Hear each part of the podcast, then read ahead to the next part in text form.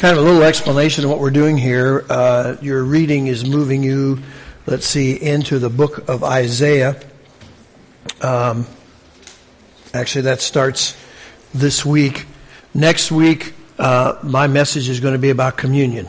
It's Communion Sunday, and I'm going to share. I want to. I want to um, share some doctrinal things. And haven't done that in um, a few years, so we're going to talk about that next week. And uh, we may have a week in there before we do Christmas stuff. Um, but then again, we may not. So uh, keep reading. Keep reading the book of Isaiah. Um, the next few weeks, we're going to, our readings, we're going to kind of uh, take a break from the book of the Revelation and we're going to be doing our communal readings. We're going to be um, uh, reading about the Christmas story.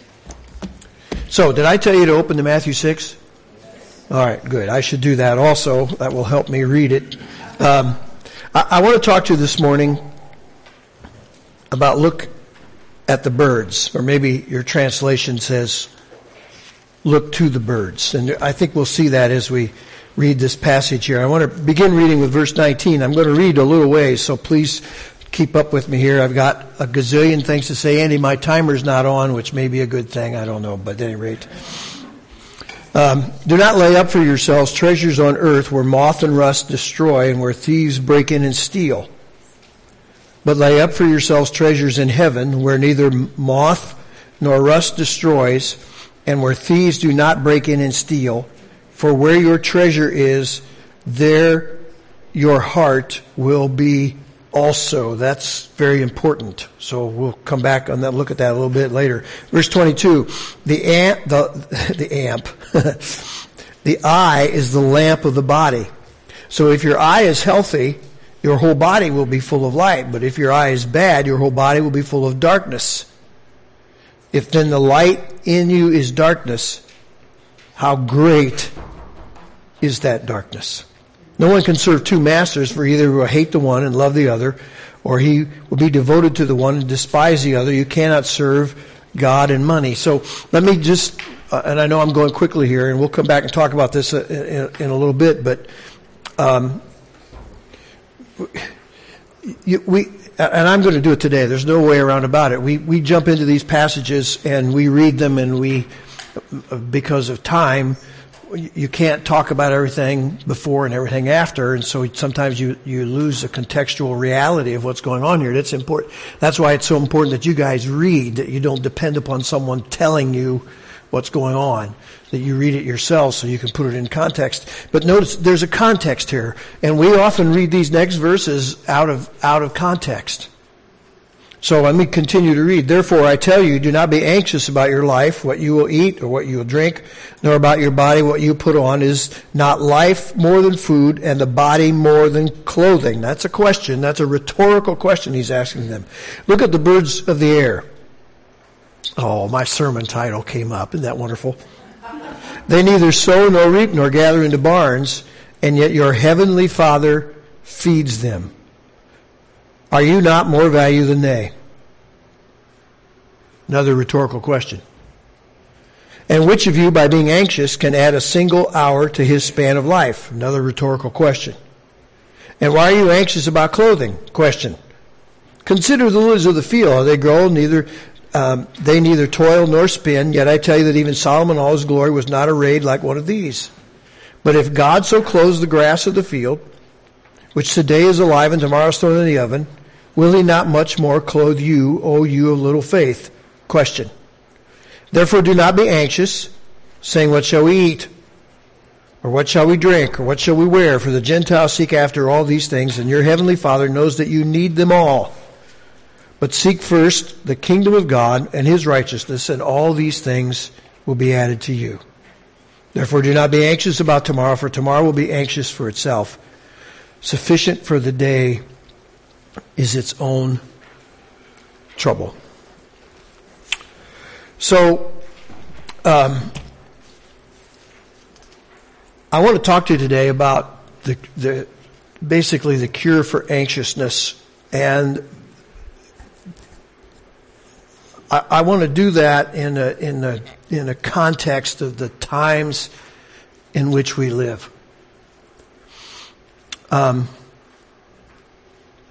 I know I put this in my notes here someplace, and I can't find it here. Uh, I've got too many pages of notes. Um, I had a very and personal. I don't know. Maybe you have the same issue. Very.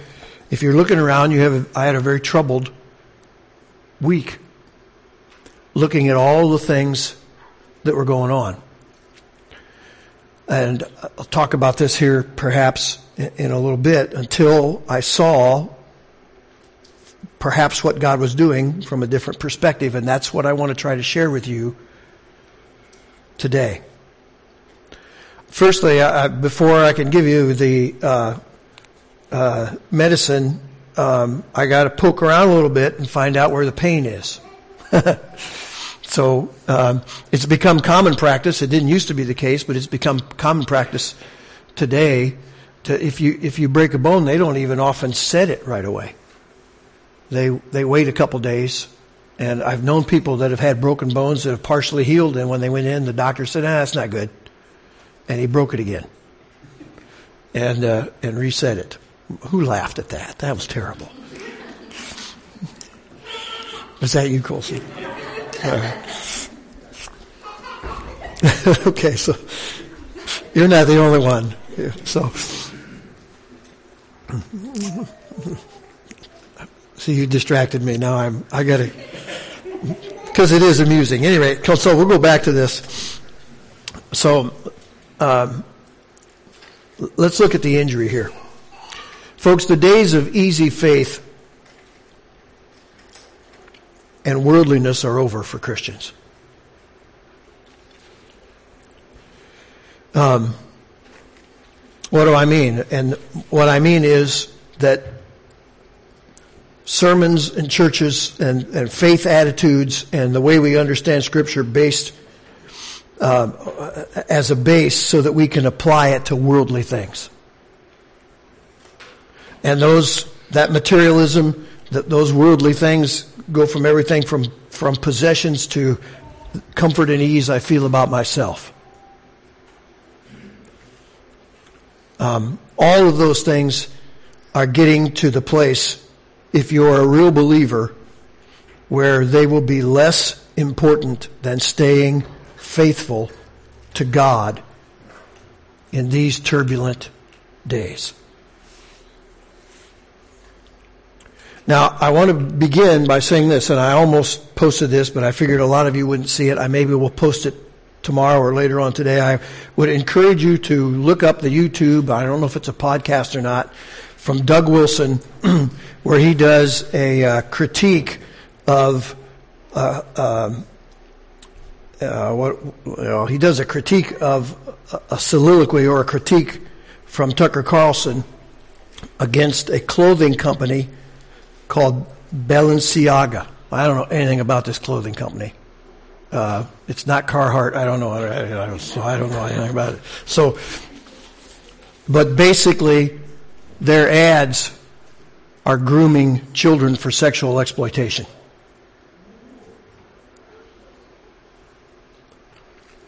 Um, it's for adults only. Sex objects. If, oh boy, how do I say this? There is an ad on television that supposedly celebrates a sheep who breaks away from the herd. You've seen the ad? Who does he go live with? Two guys. Every adult in here should know that the people who made that ad knew exactly what they were doing. It's too gross to contemplate. To, tomorrow, there will probably be a vote on the Respect for Marriage Act. All right, I've I've already written my senators. Senator Young already voted to pass it on. He was one of 12 Republicans who joined with the Democrats to because they have to have 60 votes, you know, to get it to get it for a, a vote to pass it. He already voted. I'm encourage I would encourage you today or tomorrow to go to his website and tell him you don't like it That's not Indiana values. He's, he wrote me a long pedant, pedantic letter about how it was okay. It's not okay. It codifies things. It may put churches in trouble. It may do all sorts of other things. Senator Lee has proposed an amendment to it that would exempt things, and they're not hearing the, amend, the amendment. One of the reasons they're not, now listen carefully to this. One of the reasons they don't want to hear the amendment is because Senator Lee's church, the Church of Jesus Christ of Latter day Saints, Senator Lee's from Utah, he's a Mormon. Senator Lee's organizational church says we're okay with the bill. The reason that the Mormon church, at least in my perspective, from my opinion, may be okay with the bill because eventually it will allow them to practice polygamy.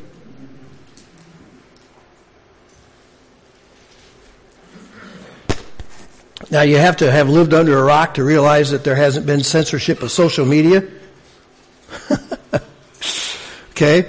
And, and the fellow who just recently bought one of the big social media platforms is now being defunded because he's not censoring people.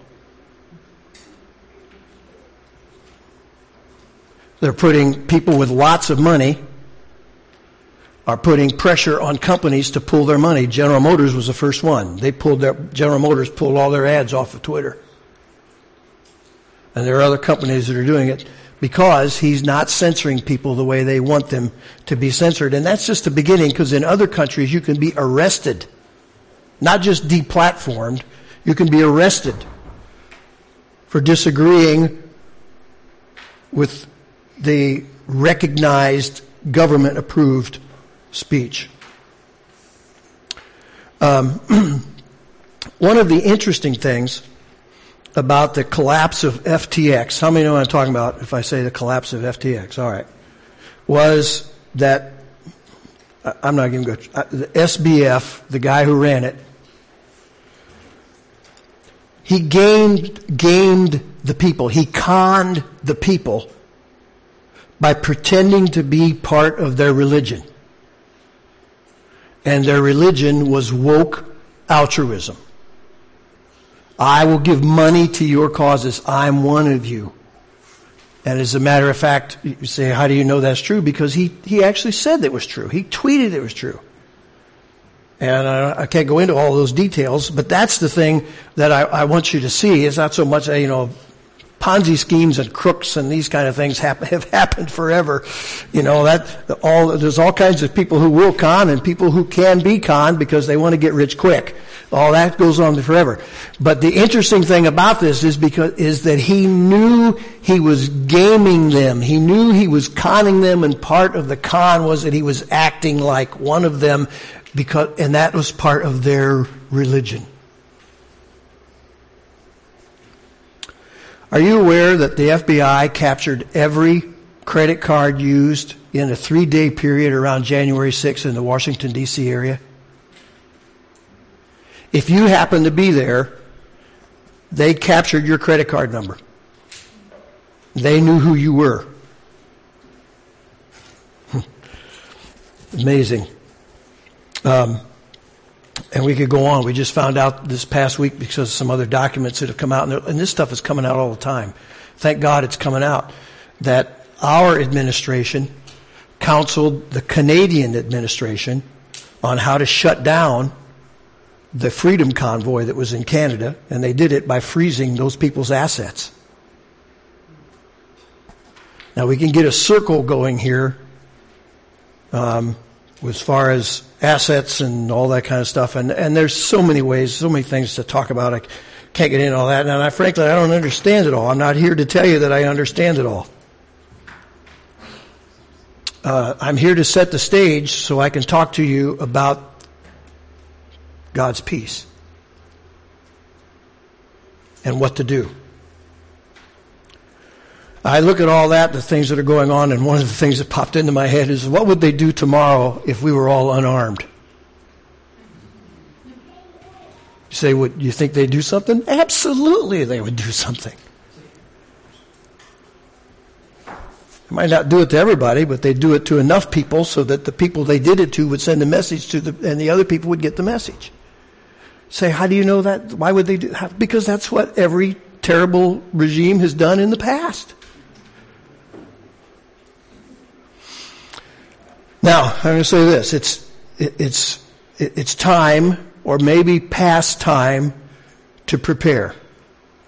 I said earlier that the, the days of easy faith and, and, and worldliness, comfort and ease, you know, churches that are encouraging you to pray for parking spots and nice weather, God help them.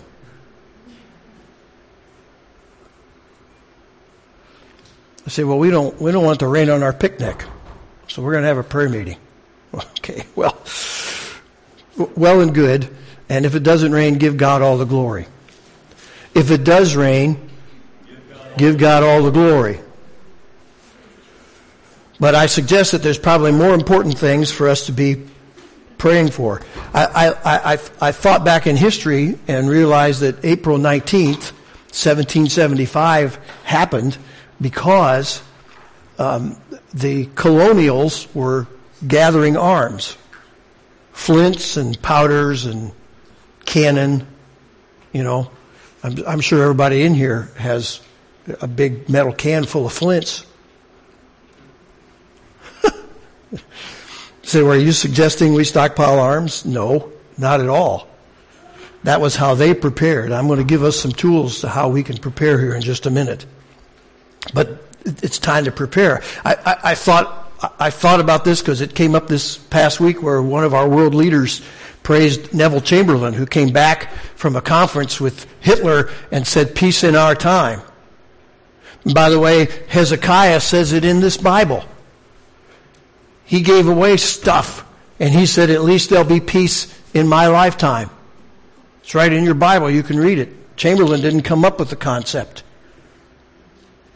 people in Great Britain in the 30s who closed their eyes and wanted to look the other way and don't tell us about these things.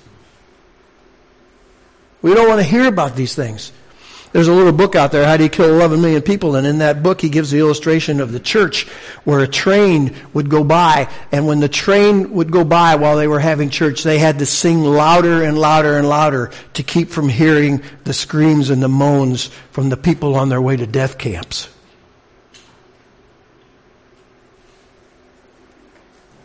It's time to prepare, and you can't you, you, you, can't ignore that all this stuff is going on out here. I, I couldn't help but think of Adam Savage's quote. Um, I reject your reality and substitute my own. And it was a joke at the time, but it's not a joke anymore. And you can't do that. All right? You, you can't. The world does it. The world rejects God's reality and substitutes their own. That's why they can say they are whoever they are, regardless of the way God made them. But you must not. If you're going to worship God, you must worship Him in spirit and in truth. And so if we use worship in the way that it ought to be used, that means you're walking before Him daily in worship before Him, which means you have to walk in truth. And as a matter of fact, the apostle tells us repeatedly to walk and live in truth.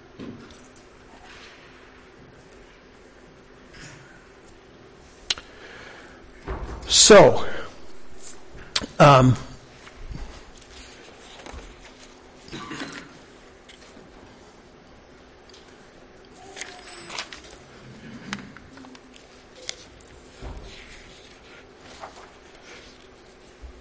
what to do?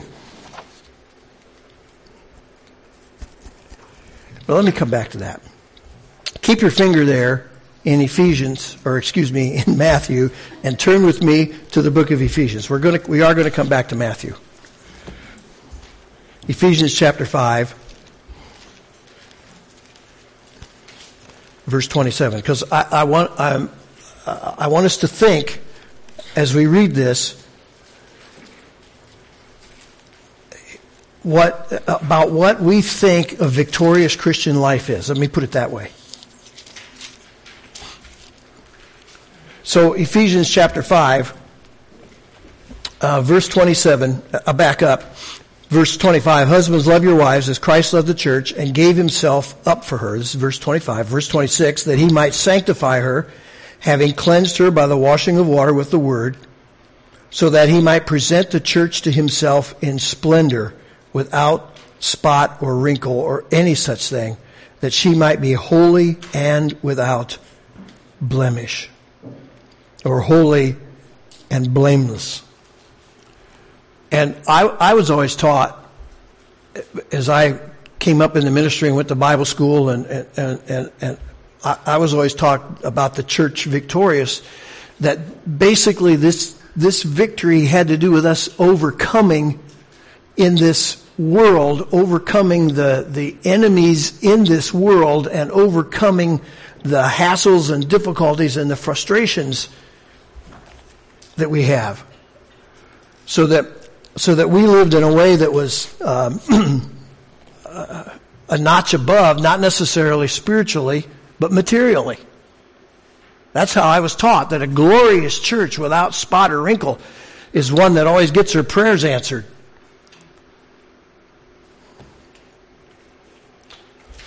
And I, I, think that when we when we think about this, that we have to think about what when we think glorious and um, see what what's the word that he uses again?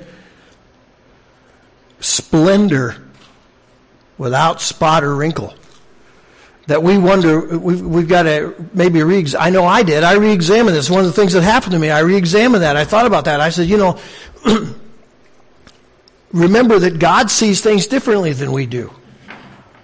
And, and so I wrote this down. This glorious church without spot or wrinkle is not a princess in chiffon in a mansion.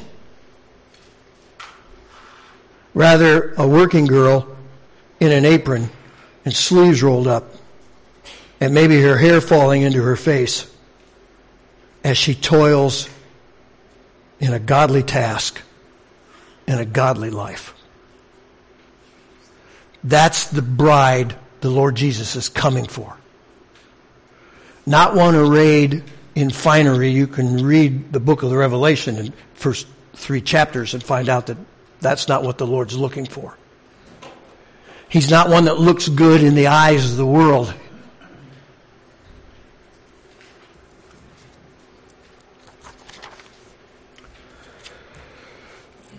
All right. Let's look at scripture again. Matthew chapter 16, or Matthew, Matthew chapter 6, verses 9. I told you to get back to here. So verse 19 says, Where's your treasure? Where your treasure is, there will your heart be also. So if your treasure is to be this triumphant church that's got all of these goods and all of these goodies and has all this peace and all this confidence and all this well-being and feels good about itself, that's where your heart's going to be.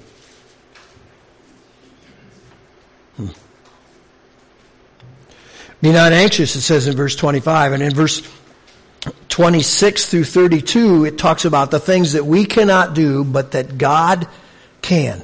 Let me look, let me look at it again here. Um, verse 26. Look at the birds of the air. They neither sow nor reap. Your heavenly Father feeds them. Can you add a single hour to your span of your life? Can you be clothed like the lilies? And then he talks about our treasure. Look at Matthew chapter 10. Just go over a couple chapters.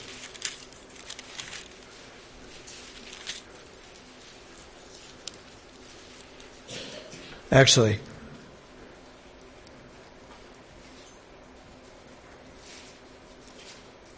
Yep, that's right. So have no fear of them. Verse 26.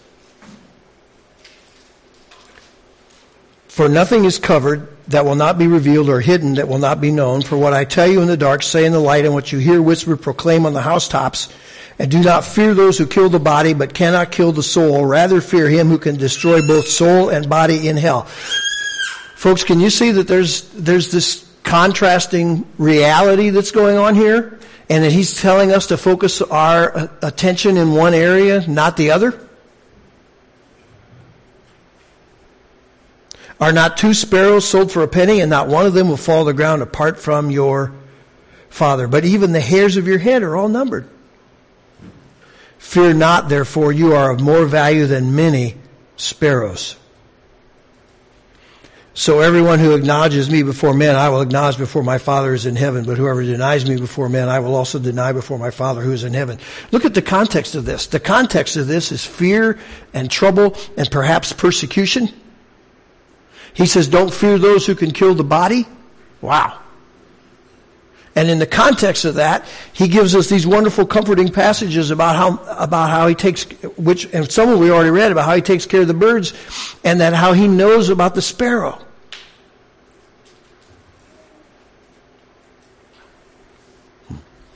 Ephesians chapter 5. But again, I hope you can see that Jesus' words here flow from one thing to the next, and that's where the context, uh, uh, that's where the context of this, this comes from.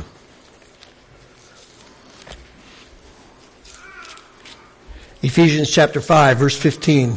Again, I'm going to read a few verses so we can make sure we get the con- context. Look carefully then how you walk, not as unwise, but as wise making the best use of the time because the days are what?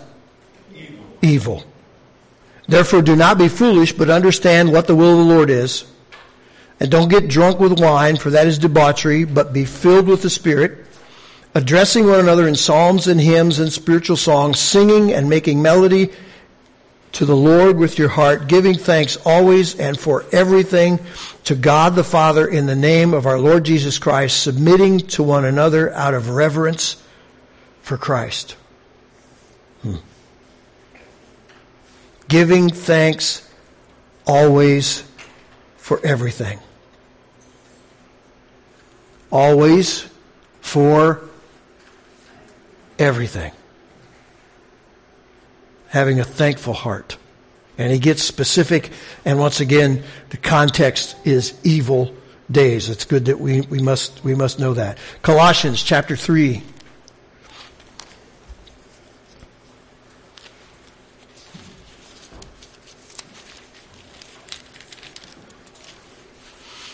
Verse 15.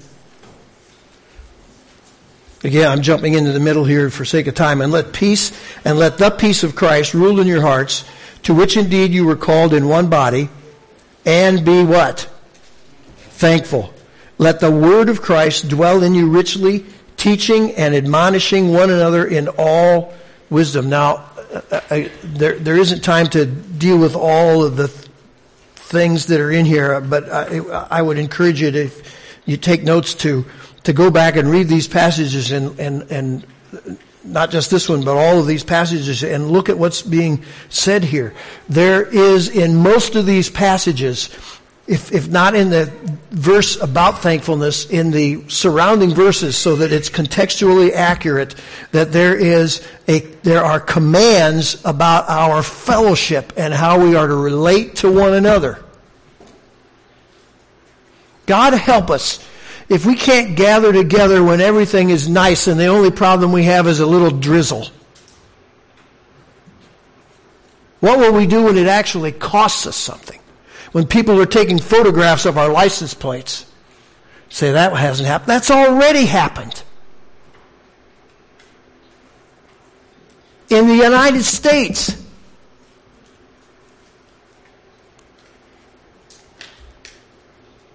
That was extra. That's not in my notes. I'm sorry. Sorry, sorry about that. Um, it's all well and good, except I don't remember where I was. okay. And above all, uh, where did I start? I started with what? Colossians 15. All right, so I'm getting bed. Let the word of Christ dwell in you richly, teaching and admonishing one another in all wisdom, singing psalms and hymns and spiritual songs with thankfulness in your hearts to God. I mean, what?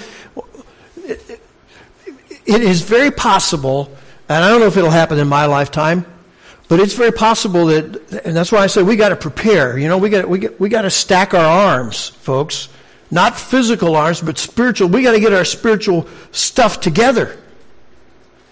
Because it's very possible that we're going to be living in an atmosphere where we can read this verse and say, yeah, I'm so glad that you're here and I'm, I'm singing and praising God with thankfulness that you're here because I didn't know if you'd make it through the week.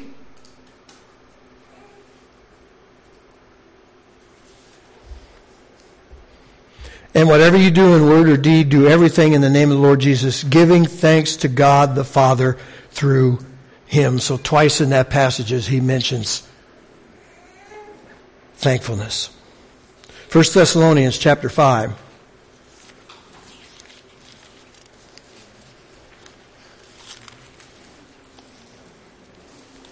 I don't know where it went. It used to be in here. There it is. Don't tell me a page number. That's not going to help. First.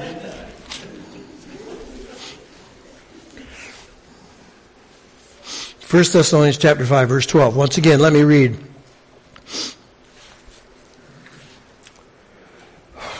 We ask you, brothers, to respect those who labor among you and are over you in the Lord and admonish you and esteem them very highly in love because of their work. Once again, I don't have time to expand upon, expound upon all this stuff. We got people out here who have no one over them in the Lord. So right away, that it's impossible for them to obey a, a command because they violated other commands.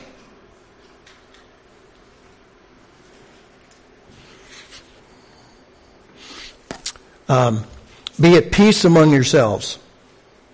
I mean, if you're not among, you know, folks, if you think you're going to get through difficult times all by yourself, you're wrong. You're going to need someone to fix your car, fix your washer, fix your teeth. The scariest thing, one of the scariest things I ever read was saw that book there on the table, Ditch Dentistry how to pull your own teeth. And no, you cannot practice on me. You know, go go buy a pig, butcher him, and work away on his later when he's done. admonish the idle. We ur- and we urge you, brothers, admonish the idle. Encourage the faint-hearted. Help the weak. Be patient with them all. See that no one repays anyone evil for evil, but always seek to do good one to another and everyone. Rejoice always. Pray without ceasing. Give thanks in all circumstances, for this is the will of God in Christ Jesus for you. And he goes on to say, he gives some more commands. Uh, do not quench the spirit, do not despise prophecy, but test everything, hold fast what is good, abstain from every form of evil. And he goes on to talk again, just jumping in there, but I hope you see that the context of that was living in community with other people and having relationships and being under authority and, and praying and, and sharing with one another and helping one another. And, and these command, this command, this thankfulness never stands alone. And by the way, these are all commands. These are not optional things. I don't have to be thankful today. well, you may not be thankful, but you're supposed to be thankful. And you may be angry and frustrated and caught up in the moment, but the moment the Holy Spirit reminds you, hey, you're supposed to be thankful, now you've got a problem going on if you continue because now you're walking in disobedience and rebellion.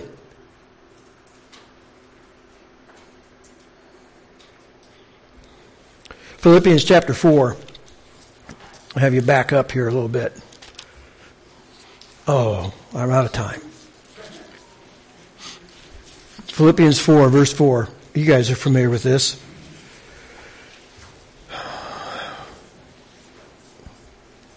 Rejoice in the Lord always. Again, I will say rejoice. Let your reasonableness, reasonableness, uh, or gentleness, moderation. It's you get the idea. Be known to all, to everyone. The Lord is at hand. Do not be anxious about anything, but in everything by prayer and supplication with what? Thanksgiving. Let your requests be made known to God and the peace of God, which surpasses all understanding, will guard your hearts and your minds in Christ Jesus. And he goes on and gives other instructions about what to think about. And, and those are good. And I, that, uh, again, no time to expand upon upon all of this. But what's the cure for anxiousness? He says, don't, you know, don't, don't be filled with anxiety. Don't be anxious. What are you supposed to do? You're supposed to pray. How are you supposed to pray? With thanksgiving. Because why? And I'll talk about this in a second, but because God's in control. This is the same chapter where Paul said, I've learned in whatever state I am there and to be content. I've learned how to have a little, and I've learned how to have a lot, and I've learned that it doesn't really matter. Now, I paraphrase that a little bit. You can read it on in chapter 4, and you'll find that he says that. Our, our, our, peace and that, that doesn't, doesn't depend upon our circumstances. It depends upon our relationship with God and our understanding of who God is and what God is doing.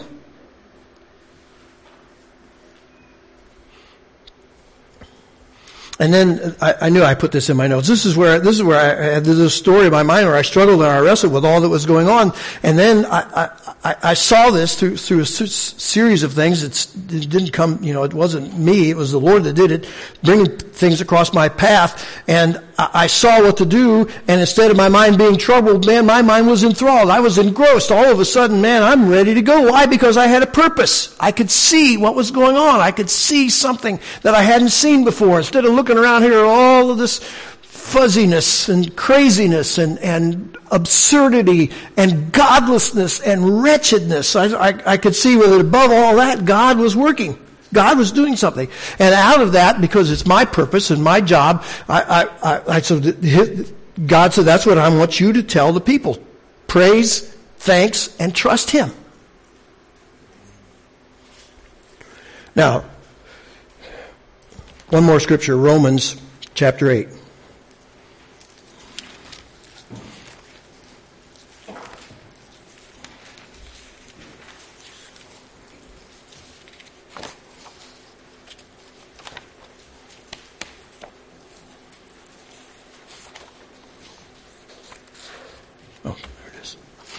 Romans chapter 8.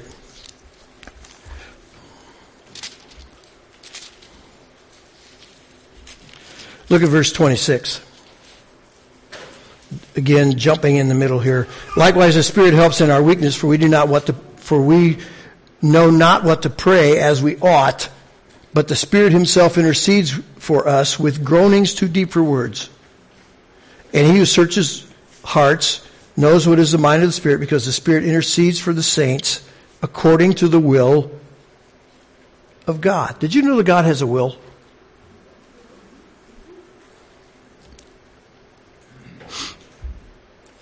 Did you know that when God said, let there be light, what's the next phrase? And there was light.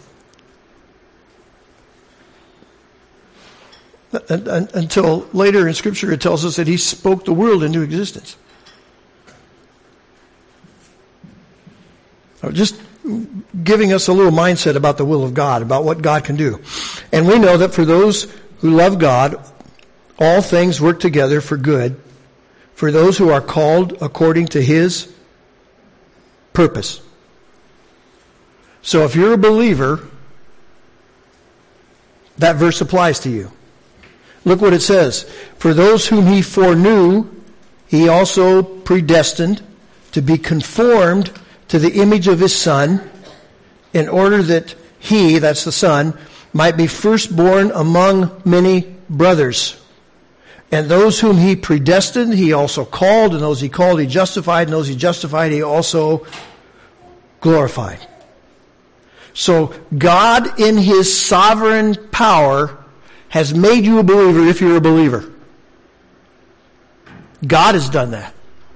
His will, the same power that said, let there be light, and there was light. How many with me here so far? I'm so glad you haven't eaten, or you'd all be asleep by now. So we're, we're, we're, we're getting to the end of this. So hang, hang with me here. Look at verse 31. What shall we say then to these things? If God is for us, who can be against us? He who did not spare his own son, but gave him up for us all, how will he not also with him graciously give us all things? Who shall bring any charge to God's elect? I've got to skip over this because of time, but you can cross-reference this to what John writes in, in 1 John where he says that, that Jesus is our, uh, our paraclete.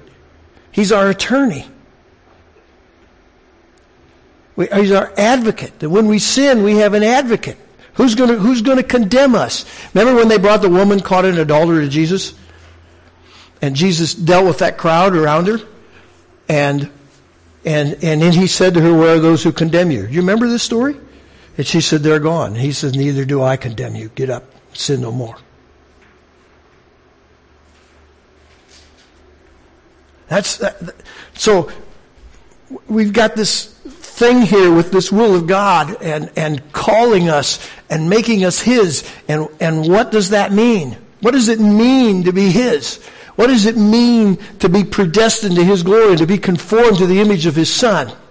What, what, what, what does that, and it's too big for us to talk about today, but I just want you to kind of start wrapping your head around all of that. Look down to verse 37. Again, skipping ahead. Knowing all these things, we are more than conquerors through him that loved us. For I am sure that neither death, nor life, nor angels, nor rulers, nor things present, nor things to come, nor powers, nor height, nor depth, nor any other creation will be able to separate us from the love of God who is in Christ Jesus our Lord. More than conquerors. What's the, de- what's the context here? The context is being led like sheep to be slaughtered. So I don't want to hear about the context. It's the context that makes the promise glorious.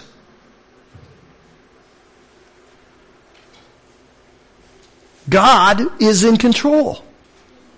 We can give thanks. We're commanded to give thanks in everything.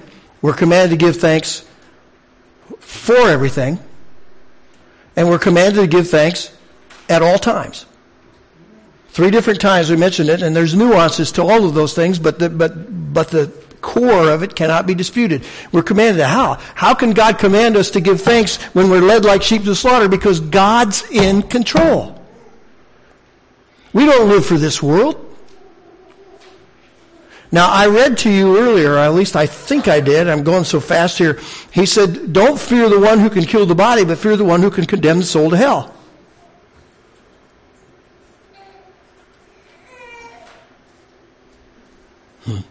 All right.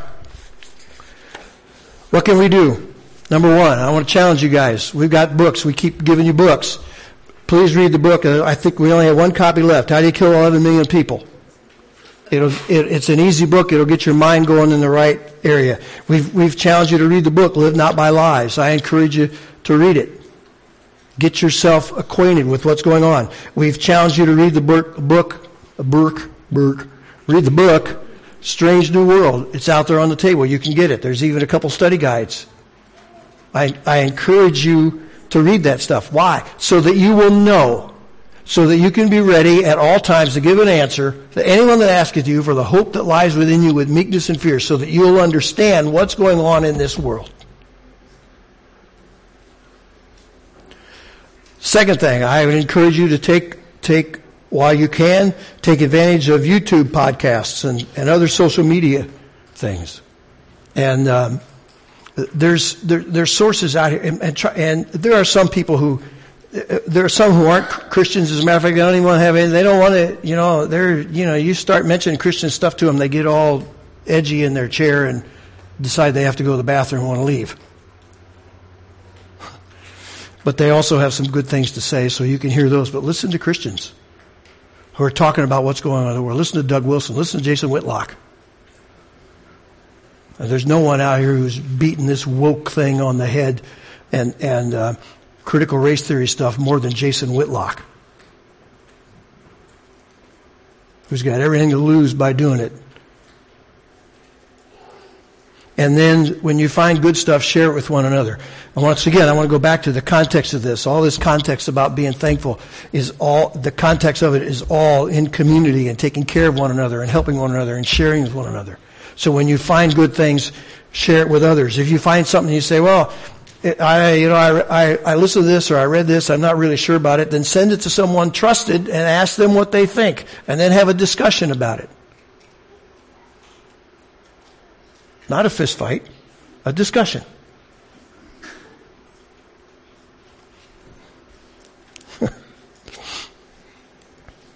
um, Hillsdale College, you can get online at Hillsdale College and you can take any number of courses about philosophy, about history, about American history for free. Say, what does it cost me? They get your email address and they send you and they ask you for money and you have a delete button on your computer. It's okay to send the money, by the way, because they're doing a good work. But you can take all sorts of courses. I'm not talking, this is, this is not some fly by night stuff. These are done by college professors. This is real, good, solid information. You can do that. Say, well, and, and folks, once you've got it, once you've got that under your belt, then you can pass that on to someone else. Now, let me give you three or four other things you can do.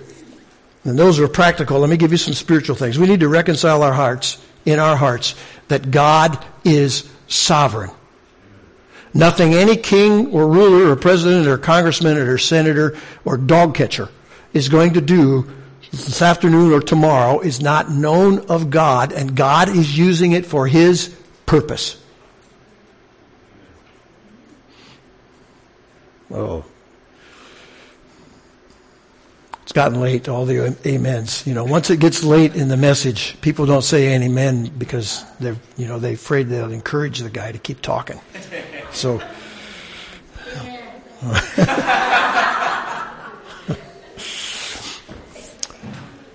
Number two, our earthly blessing is not God's highest goal for us. We live in a blessed country and we've got lots of good things. Doesn't mean we're better than the person who has next to nothing, who's a believer. This earthly life is not God's highest goal, and there's frankly is nothing here worth knowing Him. And I read it to you last week when Paul's response to God's love, Paul said, I give up everything. And if you won't give it up, then there's a problem with your understanding of God and God's love and your love for God. Third thing, reconcile our hearts to. Hardness, persecution, and struggle should be the norm for real Christians. We have grown up, I have grown up most of us have grown up in an age where that was not the case, but it was an anomaly. The reality is that down through history, more often than not, if you're a real believer, you're going to, you're going to have difficulty in this world system. The next thing, study this book and look for God's purpose and make yourself competent in basic Christian doctrine. And I gave you some of those Christian doctrines today. I gave you why you should be thankful. Why? Because of the sovereignty of God. Because of the grace of God. I talked to you today at the Christian doctrine about honoring your leaders and about loving one another. Basic Christian doctrine. And there are nuances in all of those things, but those are basic things. We talked about those today. People say, you don't ever talk about theology. There isn't any week that goes by we don't talk about theology. You just don't maybe see it that way, but it's there. Come familiar with this book. Study it. Read it. What does that mean? Look it up. By the way, if, if you, if you want to do, if you got a decent study Bible, I'm in last week's message. I don't want to preach that again. Didn't work so well last week. and It isn't going to work any better this week. So if you want, if you, that was a joke. Well, maybe it wasn't. I don't know. All right. So, um, if you go to Ephesians chapter 5, you got a decent Bible, you go to Ephesians chapter 5 and you read that verse I read to you about giving thanks for all things, you should have a cross reference that takes you to the next one. Galatians, Ephesians, it'll take you to Philippians. Takes you to the next one. And once you read Philippians, then it'll take you to Colossians, and it'll take you to 1 Thessalonians, it'll take you all through the verses. And if you don't have a Bible like that, get one. And run the references and study it.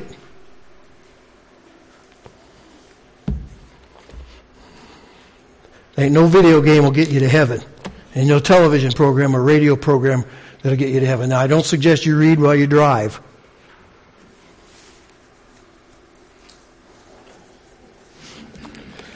Here's my last one. Enjoy the life God has given you.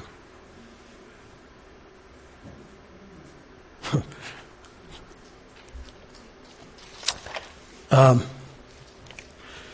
I told you that I struggled with this, and now I got a purpose.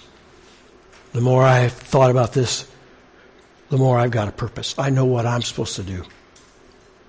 I'm doing it right now. I'm going to continue to do it. I'm going to do it elsewhere, other places. Woe be unto the poor, unsuspecting person who says the wrong sentence. It gives me an opening to tell them about the grace of God and the sovereignty of God and the shallowness of modern Christianity. And I pray you'll pick up that same pennant and run with me. We have a purpose in this age. We have a purpose for the sake of our friends, for the sake of our children.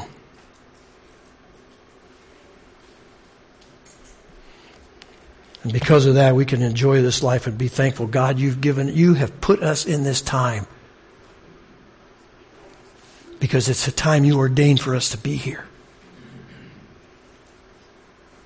Every one of us in here could have been born in another country where we don't even have the choices to talk about the things that we talk about today. But you're here and you're now because of God's sovereign grace. That glorious church that He's making is not one all dressed in finery. It's one that knows how to pray. It's not, it's not one that's always getting its material needs met. It's one that knows how to put an arm around somebody and weep with them. That glorious church that he's making is not one that's victorious all the time in the way we think of victory. It's one that comes together with others and says, please pray for me. I was weak this week. I had struggle this week. And in sharing and in prayer and in forgiveness, we become stronger. That's the glorious church the Lord is making for himself. And the more I think about it, the more I realize I don't think it's possible to make that church except in difficult times. Heavenly Father, have your way. I appreciate faithful people. We've preached 45 minutes or so. Thank you for your grace and your goodness when we look around about us and we get frustrated, which we will, when we see the ridiculousness and the rebellion and the awfulness of what's going on in this world, the reason we get irritated and frustrated with it is because your spirit is within us, crying out for truth and righteousness. Doesn't mean there's a problem with us. And Lord, when we wonder what to do, we can give you thanks and we can load ourselves up with the spiritual ammo that you've provided for us in your word. And we can trust in you. And we can give thanks. In Jesus' name, help us, I pray. Amen.